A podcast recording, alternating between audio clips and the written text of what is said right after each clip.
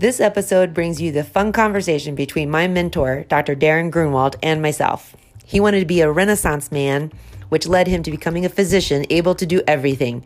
His MD suggested that he research both DO and MD, but the DO philosophy really resonated with him, which then OMT grew to be his future in both his practice and continued teaching to also improving the health of patients, even if there was no complaints of pain. My apologies for the recording glitches, but I hope you still enjoy this episode. And before we go to that, here is a interview from a med student on their view of OMT.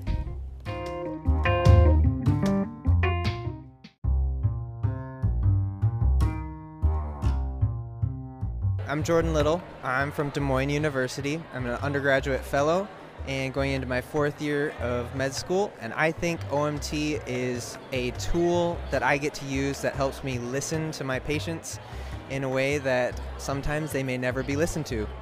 And I believe that that is a, one of the greatest gifts that I can give my patients is just being able to listen to them. Welcome back for another osteopathic manipulative medicine episode. I am Dr. Amanda Robinson. Today, our guest is one of my mentors and an extremely valued experience during my fourth year rotation, Dr. Darren Grunwaldt. He works at the Mercy Health Physician Partners in Muskegon, Michigan as an O&M specialist. He sees patients for ambulatory and inpatient consultations, as well as offering didactics for each of the residents. Dr. Grunwaldt graduated from MSU COM in 2005 after completing an undergraduate fellowship in osteopathic medicine. He completed his FM NMM integrated residency at what was then called the Metropolitan Hospital in Grand Rapids, Michigan in 2009. Dr. Grunwaldt worked briefly for the Mount Clemens Regional Medical Center as an NMM ONMM specialist and as an assist, associate professor for MSU Com's satellite campus at Mount Clemens Community College prior to rejoining Metro in 2010 where he became its program director in 2014 and transitioning the program to the ACGME ONMM format. He started his practice at Mercy in autumn of 2021. He has been active with the American Academy of Osteopathy on the postgraduate training committee and facilitating didactics at their annual convocation. He also has been active in Michigan's statewide campus system, facilitating didactics and educational material for residents for most of his medical career. Thank you so much for taking the time to be with us today, Dr. Grunwaldt. Thank you. Thank you very much for inviting me. It's always a pleasure to speak with you. Uh, have you been on a podcast before? No, no. First time caller, long time listener. awesome. Awesome. So, can you tell us a little bit about yourself before we dive into the main topic? Kind of what your hobbies are? Sure. Um, yeah, it, it's probably it's probably time. It's been enough years that I should come out of the closet. I am a a, a, person who usually uh, would tell people that I couldn't go to something because I had poker night, but poker night is usually a, a, a, time to get with my friends to play Dungeons and Dragons or various things like that. Uh, so that is kind of one of my main hobbies that I rediscovered after finally uh, uh getting through the uh, uh, whole student years and residency years. And then, uh, uh, other than that, um, spending time reading or at least listening to books on long commutes and hanging out with my family. Nice. So with Dungeons and Dragons, do you do like the whole dress up thing? uh, nope, nope. Although I, I uh, uh, other than other than T-shirts that have uh, uh various puns on them, no. Okay. Just wondering. uh, do you have any books that you would recommend for our listeners? Yeah, um, uh, it's kind of it, it's it's unfair. I've been listening to the other podcasts, and I, I, found out that every time I came up with a good idea, one of your other people have already said it. uh, but I, I would say that uh, I was sort of um, I have a long history of enjoying a, a series uh, known as the Wheel of Time. Um, it was actually uh, almost required dating material for my wife at the time that we met. And then uh, we would read those books together uh, prior to ever me going into med school. And then uh, I remember a very sad night on internship at around 3 a.m. when I went to admit uh, an OB patient. And the OB doctor was sitting at the counter reading one of the, you know, like book 10 of the Wheel of Time series. And I just remember suddenly being crestfallen saying, Oh, I used to like reading. Uh, so, so that was a series that I still enjoyed. And then the, the newer version of kind of uh, uh, the replacement to that for this generation would be uh, Stormlight Archives, uh, the, the Way of Kings or something, which I think one of your previous uh, podcasts already mentioned uh, that's all nice for sort of a escapism, epic fantasy kind of thought processes. Uh, the uh, uh, the more thoughtful book, more documentarious book would be uh, again I already took Malcolm Gladwell uh, for a couple other ones. I, I would uh, say the ones I listened to were Outliers and The Tipping Point, which I thought were very useful and, and and good things for thinking about um, improving one's practice and uh, how to get where they want to be uh, in in this world. What specifically about proving improving the practice did it go over? well, one of the things uh, that he uh, uh, mentions is kind of this rule about um, one when you become really good at something. A lot of times it's it's through some sort of accidents of being in the right place at the right time. Uh, but some of the things that also get you there are things like having, say, you know, 10,000 practice hours of something or, or doing something 10,000 times. And, and that's when you finally kind of become the master of something. So having that concept being uh, uh, rather than say, well, I have officially graduated, therefore I have attained a certain time in some predescribed predescribed uh, pathway where I'm supposed to be good and on my own and and able to be cocky and stuff about it. Well, it doesn't matter if you haven't actually been there in the moment, mindfully doing these encounters, and have racked up enough of them that you are really actually good at what you're doing. Um, uh, uh, kind of reminds me of uh, uh, martial arts. Somebody could say they've been studying for 20 years, but if they've been studying kind of half mindedly for 20 years and somebody else has been delving into it and really getting into it, they've probably put in closer to those 10,000 encounters than somebody else who had spent 20 years doing it. Uh, okay. So, so like the experience is almost the mastery instead of just the educational component of it. Yeah. Okay. Yeah. Actually, actually putting in uh, uh, uh, persistent effort is going to, to get you places. You don't have to be, it's not always about being naturally talented um, uh, although the reward of feeling that initial, if you have a little bit of talent, you get a little bit reward up front. So that helps drive you towards practicing more. But I think the practice is what's going to get you there more than the whatever you might have been born with. All right. So for you, what brought you to a DO school?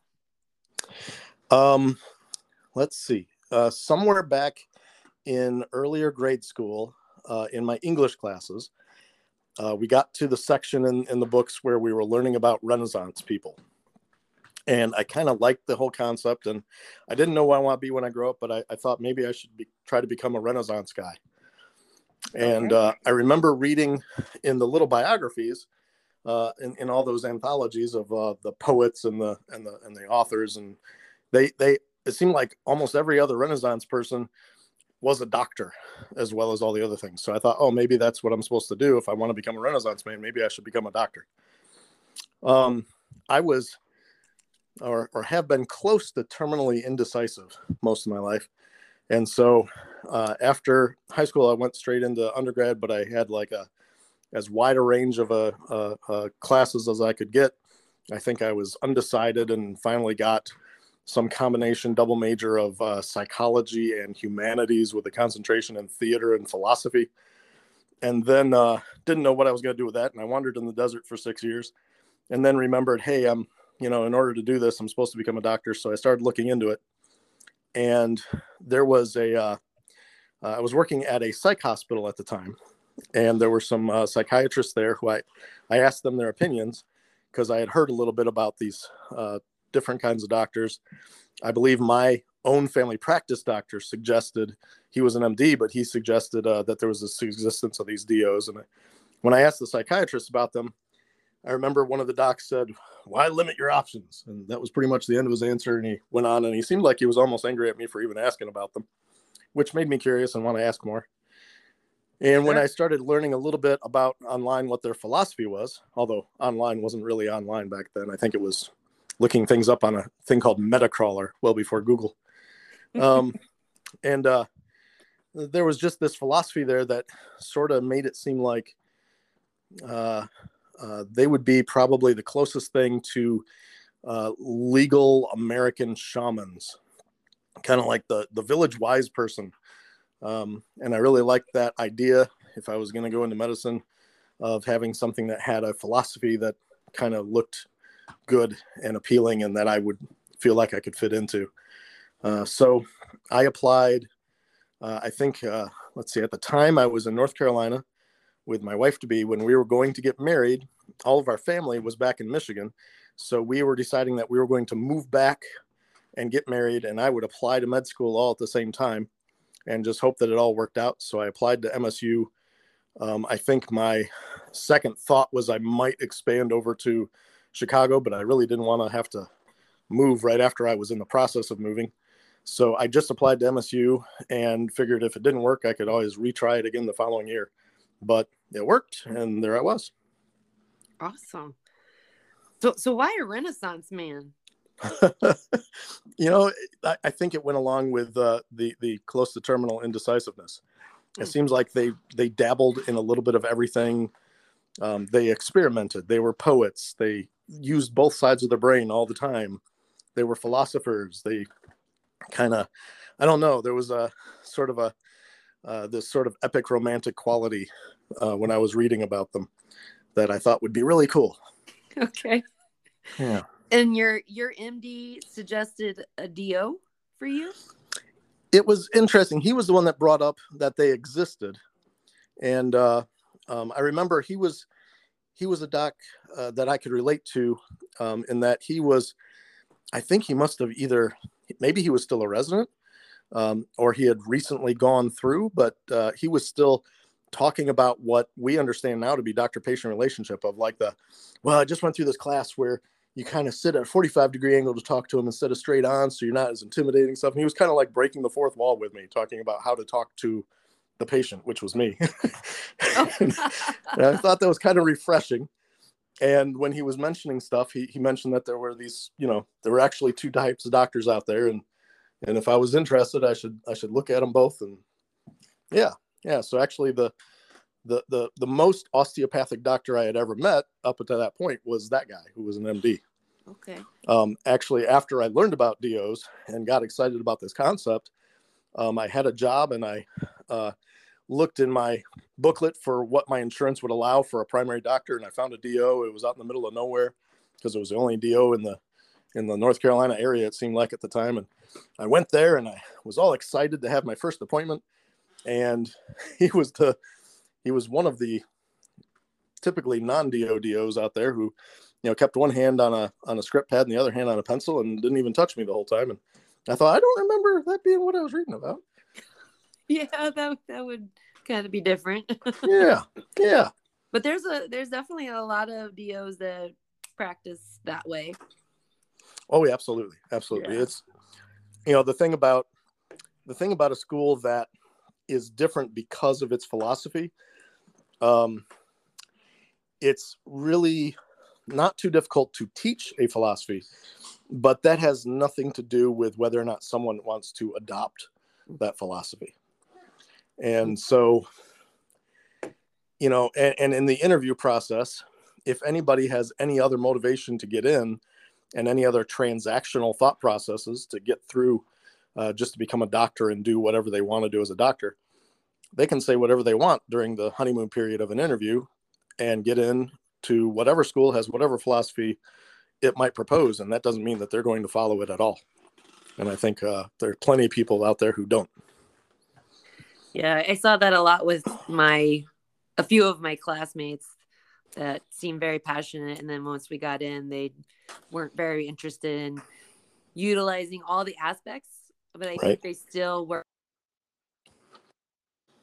the philosophy of osteopathic medicine, kind of the approach to the patient's a little bit different.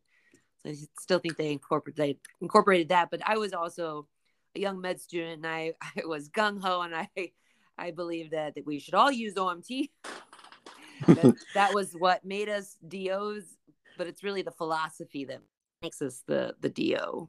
Right. And and interestingly, when I when I was learning about it, it, the the stuff that I was able to read up on didn't talk a whole lot about the the OMM aspect. It, it talked more about the holistic perspective and uh, uh, sort of a you know it could have been it could have been a website for Dr. Wheel as what uh, uh, uh, almost as easily as it could have been a website for DOs um, yeah. or Dr. Weil. Weil, there we go. Um, but uh, but I remember you know it also mentioned that there was this hands-on thing that they did, and I remember kind of being excited um, to learn about what that was. I still hadn't seen it when I actually became a, a, a DO student and, and entered the COM, and uh, I had only just read a little bit about it and none of my family had ever had a do growing up. I've never experienced any omm up to that point. But in a past life many years prior i had done massage therapy for a little bit studied that and, and i thought well it's got to be you know got to overlap with that and hey i've already done that so i'm probably already a step up and i'm excited and i went into the first lab and we were all in a big line walking in there and i think it was dr google over at msu who I walked up to and said, "Hey, I'm really looking forward to this. Um, I've I've already done uh, uh, a couple of years of massage therapy, so I'm really looking forward to kind of getting into this and, and seeing how to compare it." And I remember him just kind of staring at me blankly. he didn't seem very. He was rather nonplussed by that, and I didn't quite understand why. Because it's like, oh, I thought these were it's just hands on. Um, but uh, but yeah, uh, uh, the philosophy can be independent of of of actual OMT. They enter they they they mesh together so wonderfully. But um uh but I I could understand how somebody could have uh uh fully embrace the philosophy and yet not actually do a lot of hands-on stuff. Um, they're gonna probably be referring to other people who can do that part for them. But uh but yeah, I can see that working. So, how was the massage therapy different from your lab experience? Well, let's see. To me, I would I would describe OM OMM or or OMT in particular, doing doing an, a, a manual treatment versus doing a massage therapy, um, would be similar to if you had if you were kind of down in the dumps, depressed, and you were trying to to raise and lift your spirits, you could either go to the bar with a bunch of your friends and just hash things out. And it's very enjoyable and it lifts your spirits and it makes you happy. Or you could go to a psychologist and sit down on the couch and they would write down notes for you and ask you very pointed questions. To me, that would be massage therapy versus OMT. Oh. Um, the the the massage therapy is very general it's going to make you feel great. It's going to work out a lot of the same tissues. You're going to feel better afterwards. It's not quite as pointed. And OMT compared to massage therapy is probably a little less feel good, a little bit maybe more boring for the receiver. Um, but it's probably a little bit more pointed, a little more um, very um, trying to just get to the right area as opposed to just trying to smooth everything out that it can possibly find. Does it ever ruffle your feathers when people refer to what we do as massage? Not necessarily, because there's so it's so often that um, that we live in in worlds where we just don't have all the information, and so for for somebody to just to kind of be ignorant of something that that's normal. We all of us are ignorant of something, uh, of a lot of things. we just don't know what because we're ignorant of. Mm-hmm. Um, so so when i have you know if i go into a patient's room in the hospital and they say oh my my massage person is here i i'm not going to worry too much about it uh, they they don't know any better or worse. It's it's still a whole lot better than some things they could call me so. Right yeah you're, you're correct. Yeah i figured it's whatever they can best wrap their head around like uh, you know to explain it to them. If you try to explain it to you know like muscle energy to them they it may not make any sense but if you say it's it's like massage we're moving the myofascials and focusing on bones tendons and ligaments and right. you know restoring restri- you know where things might be tight trying to use their terms right get a better idea of it. I think that's that's reasonable. Yeah. It's it's good to have a few sort of elevator speeches to try to help out with that that you can sneak in there. And if they have follow-up questions great. If they actually want or care to learn more great. You can talk to them more but you can try to get in a few keywords and then just get the heck out of the way and let them think what they're going to think. Let them have their own reality. Yeah so speaking of the elevator speech what do you what do you say when you're in the hospital doing a consult so let's see here for uh, yeah for for for OMM in particular to try to help distinguish what it is I was going into, I would say something like um, uh, I'm here for for OMM, which stands for osteopathic manipulative medicine, and it's a it's another specialty that anybody could go into. Um, historically, it was something that DOs in particular would do, and it's a specialty that looks at the mechanics of a person. So we're looking at muscles, joints, ligaments, tendons, fascia, which is kind of like the saran wrap around everything. And we're looking at where things are mechanically maybe too tight or too loose, and we're trying to balance that out. Um, and as a side effect of balancing that out, ideally the blood's flowing into an area better, so the ingredients that needs to heal can get there. The lymph or the garbage pickup service is getting junk out of there faster, so inflammatory markers and other sludge that doesn't need to be there can actually go away um, and then nerves are less crimped and kinked, and they're a little bit happier. And so, as a side effect, everything's moving better, and therefore everything's happier. And the things that you're coming in complaining about, ideally, just get better as a, as as a result of that. Uh, and that that being said, you know what we're doing is mechanical, so we're poking and prodding and playing a little bit of tug of war, and uh, there's a wide range of modalities for that, from you know really really light stuff that seems like we should light candles and chant to really really heavy handed stuff where it seems like we should wear a luchador mask and jump off the the, the window seals. Um, and that we can adjust that based on how they're doing. So if anything is uncomfortable or too tender uh, just let me know and i can try to dial that in one direction or another to to make sure that we don't overdose you very nice. I like that. That's good yeah. i like like like the dose in there too. That was that was really good yeah. Because they talk about, I hear that every now and then, like you can oh, you can treat too much, and they feel like they got hit by a truck. Right. Yes. And then to utilize the, you know, it's a kind of a prescription. We're giving you a dose. We're trying to see what the body will do with this dose, just like any other medication or, uh, you know, thing that you would yep. go through. So that's awesome. Thank you for yep. sharing. I appreciate yeah, that. No problem.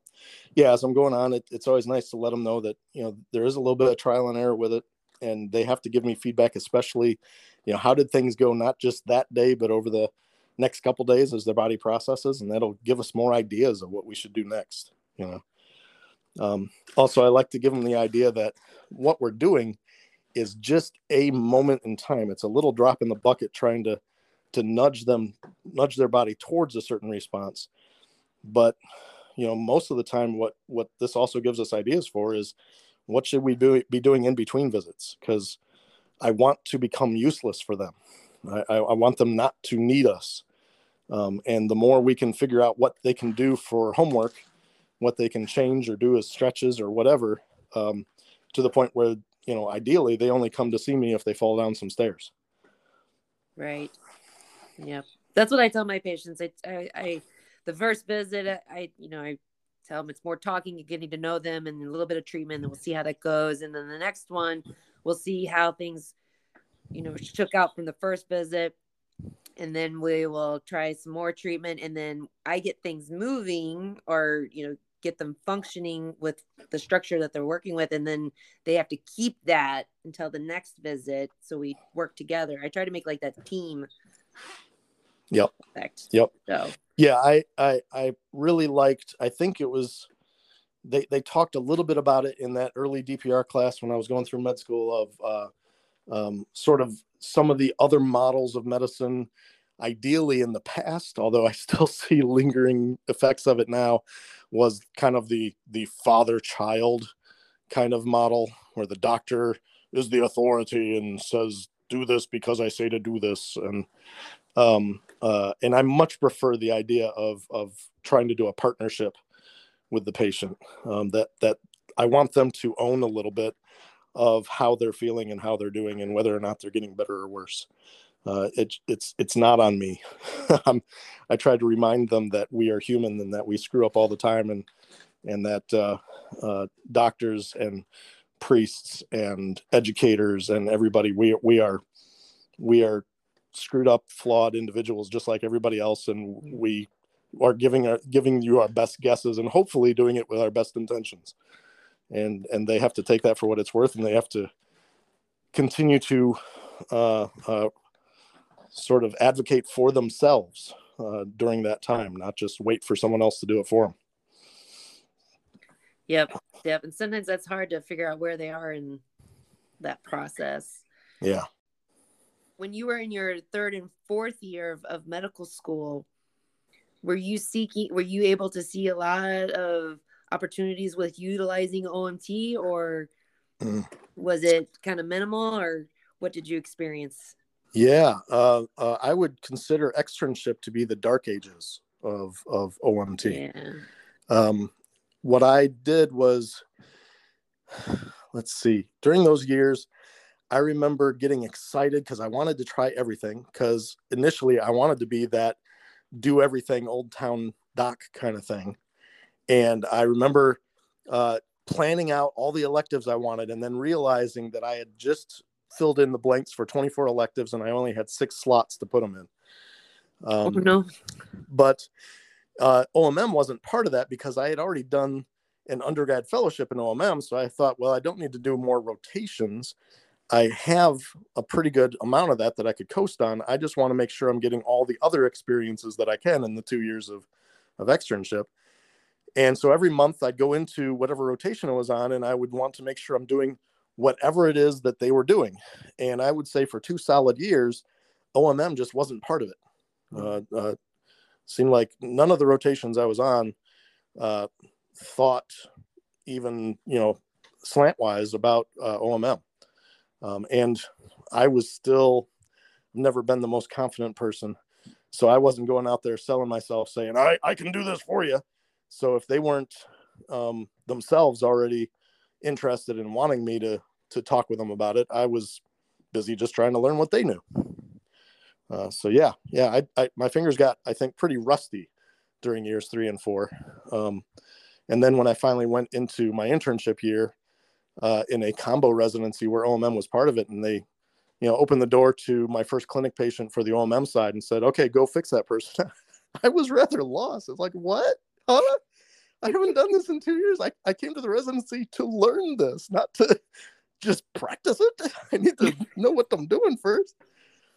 So yeah, yeah. No, I'd say years three and four are, are really difficult um, because when when the when the doctors are out there practicing as attendings they're going to use the tools that they've learned. And uh, during years three and four um, the doctors before them pass down whatever they're learning to add to their tool bag. And if OMM isn't part of it then by the time they get through externship and start their internship years they also don't have it in their bag. And it just perpetuates. Yeah Yes. So you did a fellowship between second and third year? I did. Yeah. What was that MSU, fellowship? Okay. Um, they had an undergrad OMM fellowship, which I think wasn't supposed to exist anymore.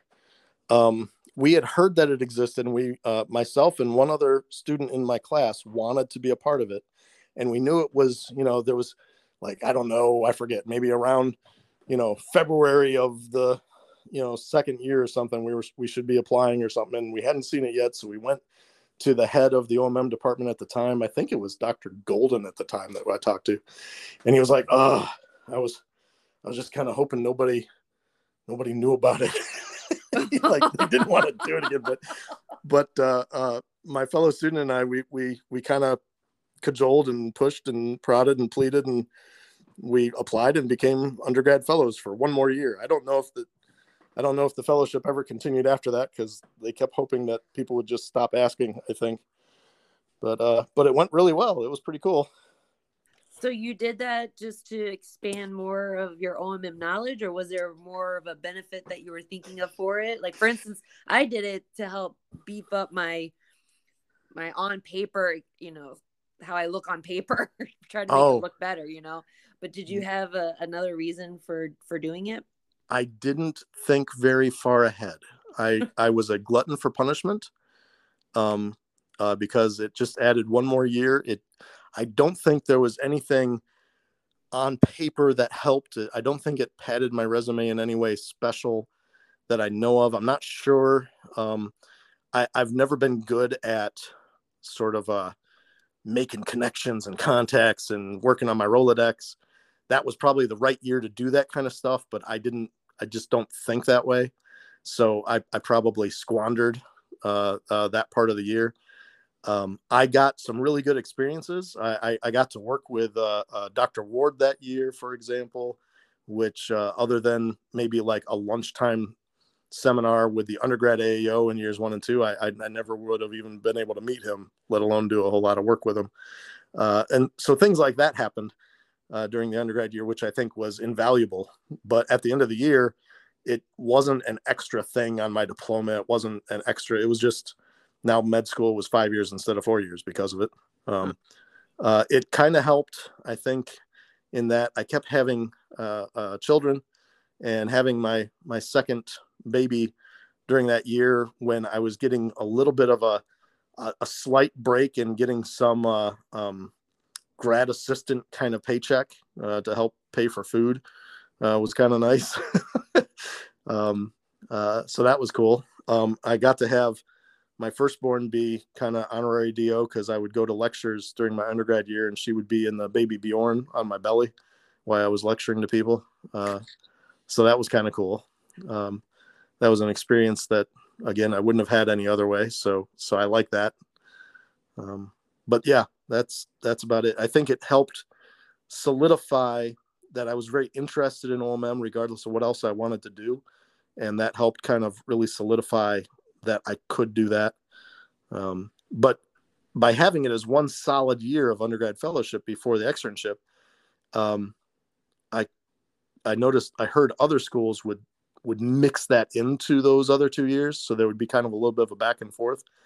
And I do think that that back and forth could be good, um, as opposed to uh, at the end of my undergrad fellowship, I went into my very first rotation in externship years in year three, and I already had 10 new questions of, hey, now how do I make this fit over here with this discipline? You know, Mm, um, and but the dialogue was gone because the fellowship was over. Now I'm in this other rotation. Whereas if we had mixed that and stirred that into the pot over a period of three years, that that would have been nice because I could have had more of a sort of a dialogue between those specialties. Yeah.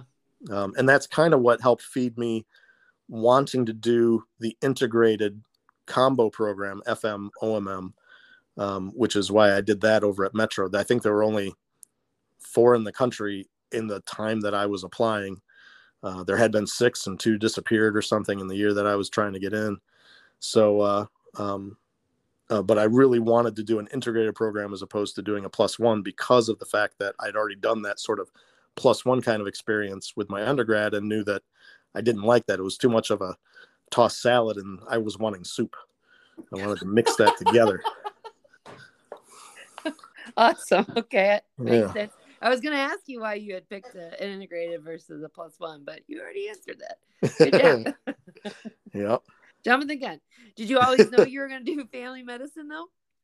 Well, um, you know, again, in, initially when I heard about the philosophy and stuff, I thought, well, this sounds like that old, you know, Little House on the Prairie, old time, do everything kind of doc, um, the the wise person in the village kind of thing. And I thought, family practice kind of makes sense for that, um, and and OMM kind of makes sense for that. Uh, having that extra skill because that's what makes that philosophy kind of fit in a out there in front physical manifestation of the DO philosophy. So integrating those two programs made sense to me. Um, uh, being undec- undecided, again, terminally undecided, I like the idea that I could go through med school and still not know what I was going to specialize in. Um, but by the end of the of school and trying out all those other things, it felt like that was going to be the closest thing to being a sort of that general practitioner kind of thing um, and that's what I wanted to do at the end of residency was just go out and be that that generalist kind of do everything doc. Uh, I didn't manage to do that, but that was kind of the idea at the beginning. Okay. Were you ever concerned about the time that you had available for each appointment with the patient and trying to do the family medicine as well as OMM, or were they always separated, or how did you approach that? Well, at the beginning, I didn't think about any of the pragmatics. I just thought, I'm sure that must all work out.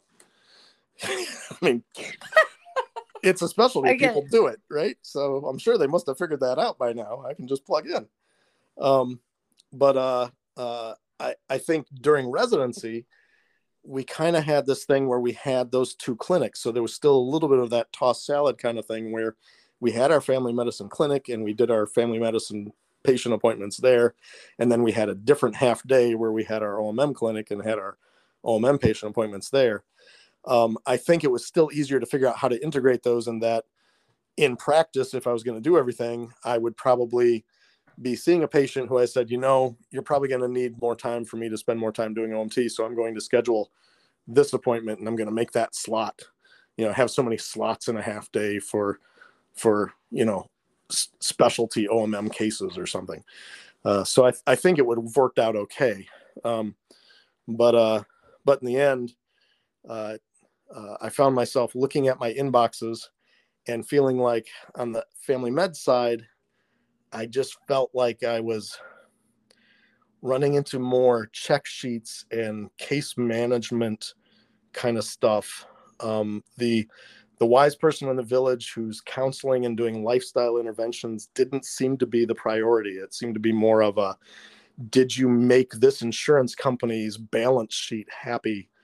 Um, as a as a as a doc who made sure that all of their patients got their eye exams uh, this year and got their kidney labs. And there was just a lot of just patient compliance case management stuff. And then there was an inbox that because i didn't have emrs yet we had these uh, sort of shoe boxes stuck to a wall and i would look at the end of the day in my fm inbox which was right next to my omm inbox and my fm inbox was burgeoning and billowing out of the top of the box and my omm inbox was like three little sheets of paper that i could sign off. And I, I, thought, wow, do, which, and at the end of an FM day, I felt like, okay, um, I'm still thinking about it. I'm trying not to bring all the stress home with me, but I'm wondering which one of these people I just killed by not checking off all of the boxes on their sheet that their insurance required. And, and I, I just didn't necessarily feel fulfilled at the end of that half day. Whereas at the end of an OMM half day, I felt good. I knew that which ones uh, probably I helped and which ones were going to be a little bit stickier and needing a little bit more work.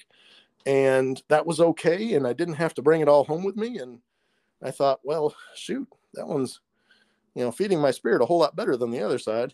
Maybe, maybe I've already done my tour of duty in FM by the end of this. Uh... So I know a lot of students, though, always are saying that you just don't have enough time to use OMT. What what's your do you have an elevator speech for that? um, not necessarily, because most of my elevator speeches are for for patients. I don't oh, usually okay. do them for the for the docs. I, I get more pedantic and, and talk on forever. Um, uh, so I I would say, you know, uh, a lot of when you get good at OMM, which is after you do many many many practices of it, uh, then you can usually start doing that with your hands while you're doing other stuff. So if I had wanted to integrate FM and OMM more, I would be doing that where I'm getting my hands on and doing things while I'm talking about which hypertension medicine they want and while I'm talking about um, how they, you know, maybe should be not drinking a two liter Mountain Dew as their breakfast. Um, and and I could do both at the same time. Uh, and I think uh, uh, the idea I still miss um, from the FM side is that when it was an FM, all the patients came in with all of their problems, and it was for me to decide whether OMM was an option or the right thing for this patient. As a specialist, unfortunately, and I think one of the other podcasts you guys had recently addressed this as well, in the specialty world, we have to wait for some other doctor to decide that OMM might be the right thing for this patient. So, how often do we get a Crohn's patient to work on OMT for them? Not very often, not as often as we get, certainly for someone can put a finger on a part of their body and say, I hurt here. Um, how often do we get um, management for COPD or asthma or uh, uh, chronic constipation other than a little baby? Um, uh, we tend not to get those things because the FM world will get those. And if they do OMM, they could decide whether or not they want to add that. But most people aren't going to think to send those people to a OMM specialist. No, they they definitely don't. I was trying to do some research to support that we can do stuff outside of pain, uh, but there's limited time and everything. Yeah, yeah. Unfortunately. Yeah. Um, but yeah, I, like doing those other things. So yeah. when I get a consult, I always check to see if there's maybe something else that we could help with later yeah. on, or you know, because you always address what they're referred for. So there was a there was a talk uh, many years ago. There was a, a doc that talked to us about how you know the the whole point. another way to think about this idea of when you're doing your evaluation palpation, uh, you are trying to find the health. And part of that concept, if you follow through that line of argument, is that an OMM evaluation and uh, is, is something that should be part of a complete physical. you should be doing a scan and trying to, you know, in, in all cases with OMM, you're not trying to necessarily make someone symmetrical. You're trying to make them more towards that. You're trying to help mitigate problems and and optimize where they are in that time and in that space. And uh, doing OMT as a response to what you find as part of a complete physical, not as a response to what you find as a pain complaint or as any other complaint, um, would be the way of not chasing a disease or a pain, but chasing health. You're just trying to improve on someone's health by finding what's going to help set that off just a little bit more towards where they would be optimized. Um, and we don't do that. We don't, you know, we I, I don't get a chance to do a complete physical on somebody. I have to wait until they come in with a complaint. Uh, the whole medical system tends to wait until they come in with a complaint. Right. FM and IM are the only ones who get a chance to get an opening in which they can do that as a everything's fine and I'm going to check you anyways and see if I can optimize you. Um, and that's a beautiful, powerful place to be, provided you are also comfortable using OMT when you're there. Do you do that often then? Sorry. Excuse me. Bless you.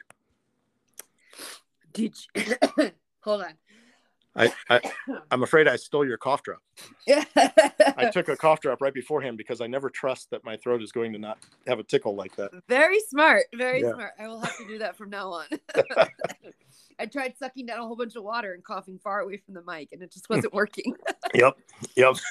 oh, so so when you were doing family medicine and OMM, did you do that? Did you do a screen and see, and then if you found something, have them book an OMM appointment?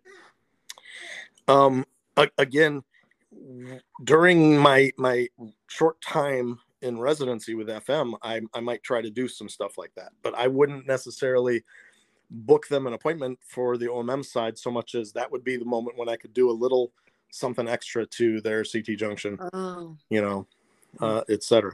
That would be again for the people who are doing, who are embracing OMM as as one of the tools in their toolbox, OMT, I should say, when they're doing one of the tools in the toolbox as a, a, a primary care kind of doc. That would be one of the the beautiful additional things you could do, a, a wonderful mindset you could have of of they're doing fine. What can I do to make sure they stay doing fine? You know, um, they don't have symptoms yet. It's sort of like a, uh, if we had uh, the postural kind of thought process of, yeah, they they don't have any back pain right now, but they're holding themselves with their head five feet in front of their chest, and that's their posture. And you know that if you leave them like that for 20 years, they're going to have pains either in their neck or their back. Can you do something about that now rather than waiting for them to show up with symptoms? Um, and and the primary care docs can. So you just made a light bulb go off for me. I have some patients that come in just just as a checkup, and I was totally confused at first. Like, okay, nothing hurts. You feel fine. I don't, you know, what's broke, don't fix it kind of thing, you know, or right. you know, and uh and so I was like, okay, I'll check things out. And a lot of times these people have some kind of scoliosis and we just make sure that things are moving still and nothing's really stuck. But now right. that that actually makes those appointments even more they they are they are a wonderful opportunity to practice any and all of your uh, palpatory screening exams yeah. and see where that takes you and make that better whatever it is whatever rabbit hole that takes you down yeah awesome that that was a that's a that's a great little what um dr hayes would call a, a pearl great pearl awesome i'm sure a lot of people call those pearls but yeah, but I just remember him more, talking about pearls. so. He he would make it somehow sound more Austrian when he says it, though. yes. Uh, all right. Pearl is in the fascia. yes, in the fascia. Yep. Uh, do you have any encounters of uh, utilizing OMM with a patient that you just love to tell people the the awesomeness of OMT or? Oh, gosh. Um, not necessarily. I, I, I haven't thought of a particular. I guess. Um, yeah. There's there's there's a couple things. Um, um, uh, as a theme, this is not new. I think everybody's probably many people will encounter this. Um, there was somebody who came in to my FP thing, and amongst other things, uh, it was a hypertension check maybe or something like that. But they also had just sprained their ankle, like you know that morning they had twisted their ankle and it was all kind of it wasn't it wasn't the worst one in the world but it was a little bit swollen it was very tender and so while i was doing the other stuff with them i did a counter strain to their ankle and you know very light very indirect stuff but it was kind of an immediate this is an acute thing and i, I did that and i saw them for some reason i saw them like only the following week i forget why we had to see them so fast um, but they came in and they were talking about the other thing that we were having them come in for. And I said, Well, how's your ankle? Uh, and I was looking at it, it looked really good. And they said, Oh, yeah, I guess it wasn't as bad a sprain as I thought. And they just, it was so frustrating. It's like, I, I think we had something to do with that. Why? Yeah. But, um, uh, you know, sometimes OMT is not uh, a big, outlandish, wonderful surgical change that is very easy to see. It's it's just subtle shifts in what their body is already doing, which makes it really hard to measure. It makes it really hard to do outcome studies in it because mm, there you go. The, this person just decided, well, they didn't sprain their ankle that bad that day after all because it never really got that bad to begin with. Of course, without being able to predict the future and go back in the time machine and take away the OMT that happened the very afternoon after they got that sprain, we don't know how bad it would have gotten you know but but that happens that happens to a lot of people you have to be able to uh, kind of uh, uh, keep true to uh, paying attention to what you notice before and after and uh, uh, meld that with a, a, little grain of salt when when you have patients not really notice that you did anything for it. Yeah. Yep. Agreed. Yeah. Uh all right. Well uh for the final question it's the one that we ask everyone. What would you tell a med student that isn't quite so understanding of why they're going to lab? They're more focused on doing the cardiology, their neurology, which is, you know, it takes a lot to do those. And they can just kind of shuffle through OMM. What would you tell them to kind of help them either brighten that lab experience or see the importance of OMT? What would you say? Um, part of the thought process that, that you just mentioned there kind of reminds me of how you know you, you go into the one class and you're thinking of the other one that you just left or thinking about the next one that you're going to go into. Um, and that at least in your mind is along the lines of sort of trying to multitask. And there have been many studies on multitasking and I'm, I'm pretty sure at this point although there are still people who would argue against it but i would say multitasking is a myth. Um, and you want to not try doing three classes while you're inside one of them. You want to focus on the one class you're in. When you're when you're taking notes for cardiology, you should be 100% in your cardiology classroom. when you're in OMM, you should be 100% mindful there, present in your OMM classroom. Uh, you're not going to get nearly as much out of either one of the classes if you're busy spending your time with half your brain in the other class at the time that you do it. Um, uh, you gotta you gotta be able to give up the stress that you felt from the prior hour and say i'm in somewhere else right now. I can pick that stress up again after this hour is over. And you're going to get so much more out of lab if you can let go and just be there for it. Um, the other thing is uh, i think uh, uh, dr pintal was my first lab instructor uh, in class. And i remember being so frustrated because uh, we had uh, you know, our group of five or whatever, uh, we had a person on their belly and we were checking out depth of a sacral base or something uh, early on. And I was in line behind other four people going through, pushing on the, these these sacral bases, and and the person would say posterior right, posterior right, posterior right, and I swear to God, it was posterior left, no matter what anybody else said.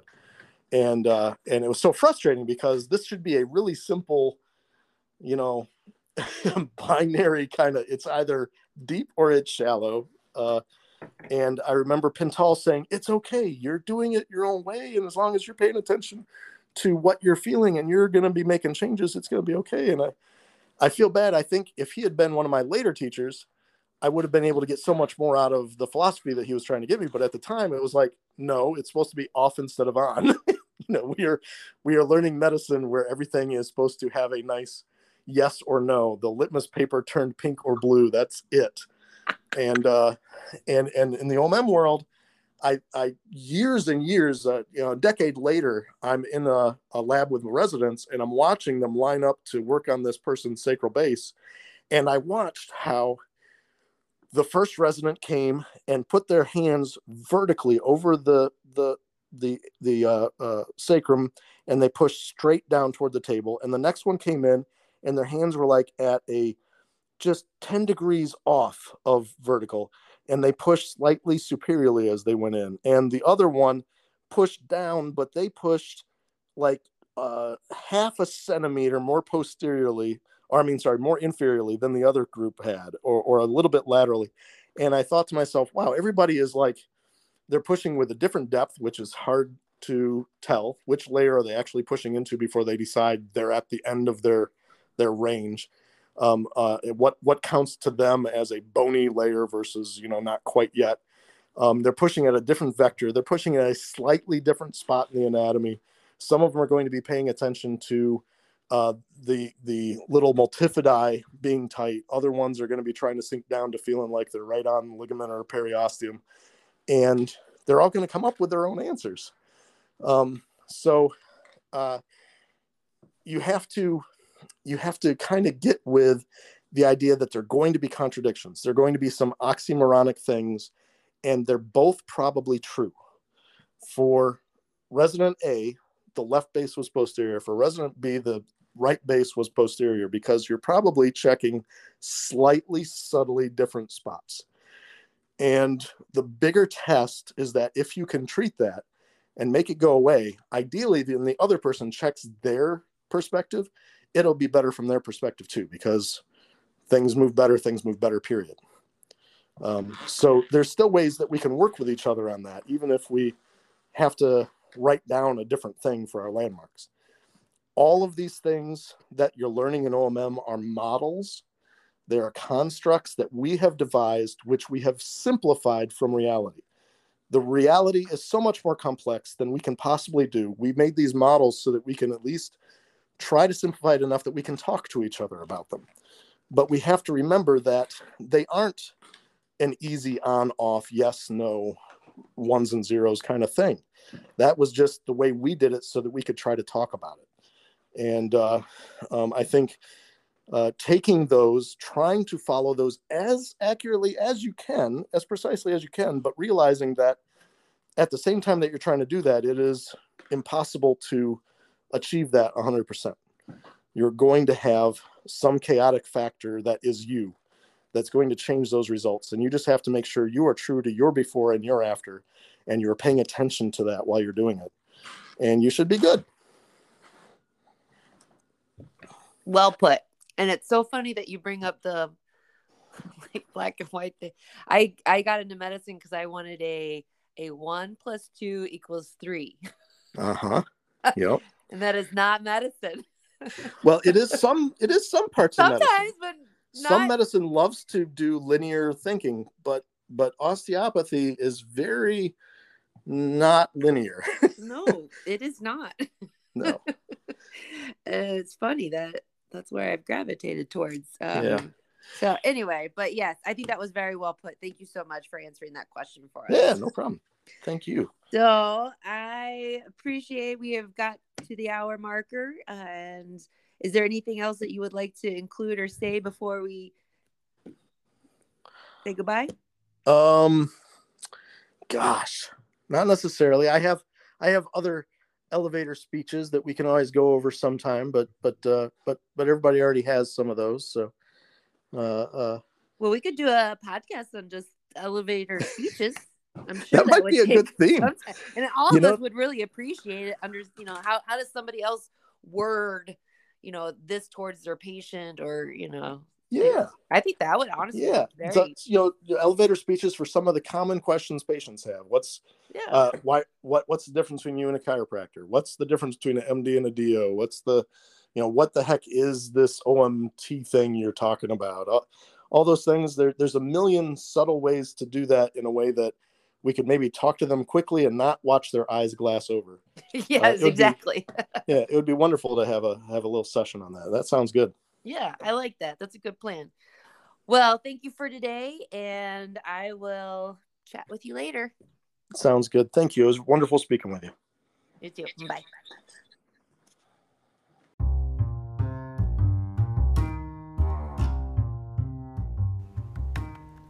I hope you all enjoyed this episode and were able to glean some pearls as I did. If you have any questions or comments for Dr. Grunwaldt or myself, please click on the episode and feel free to leave us a review. See you in the next one.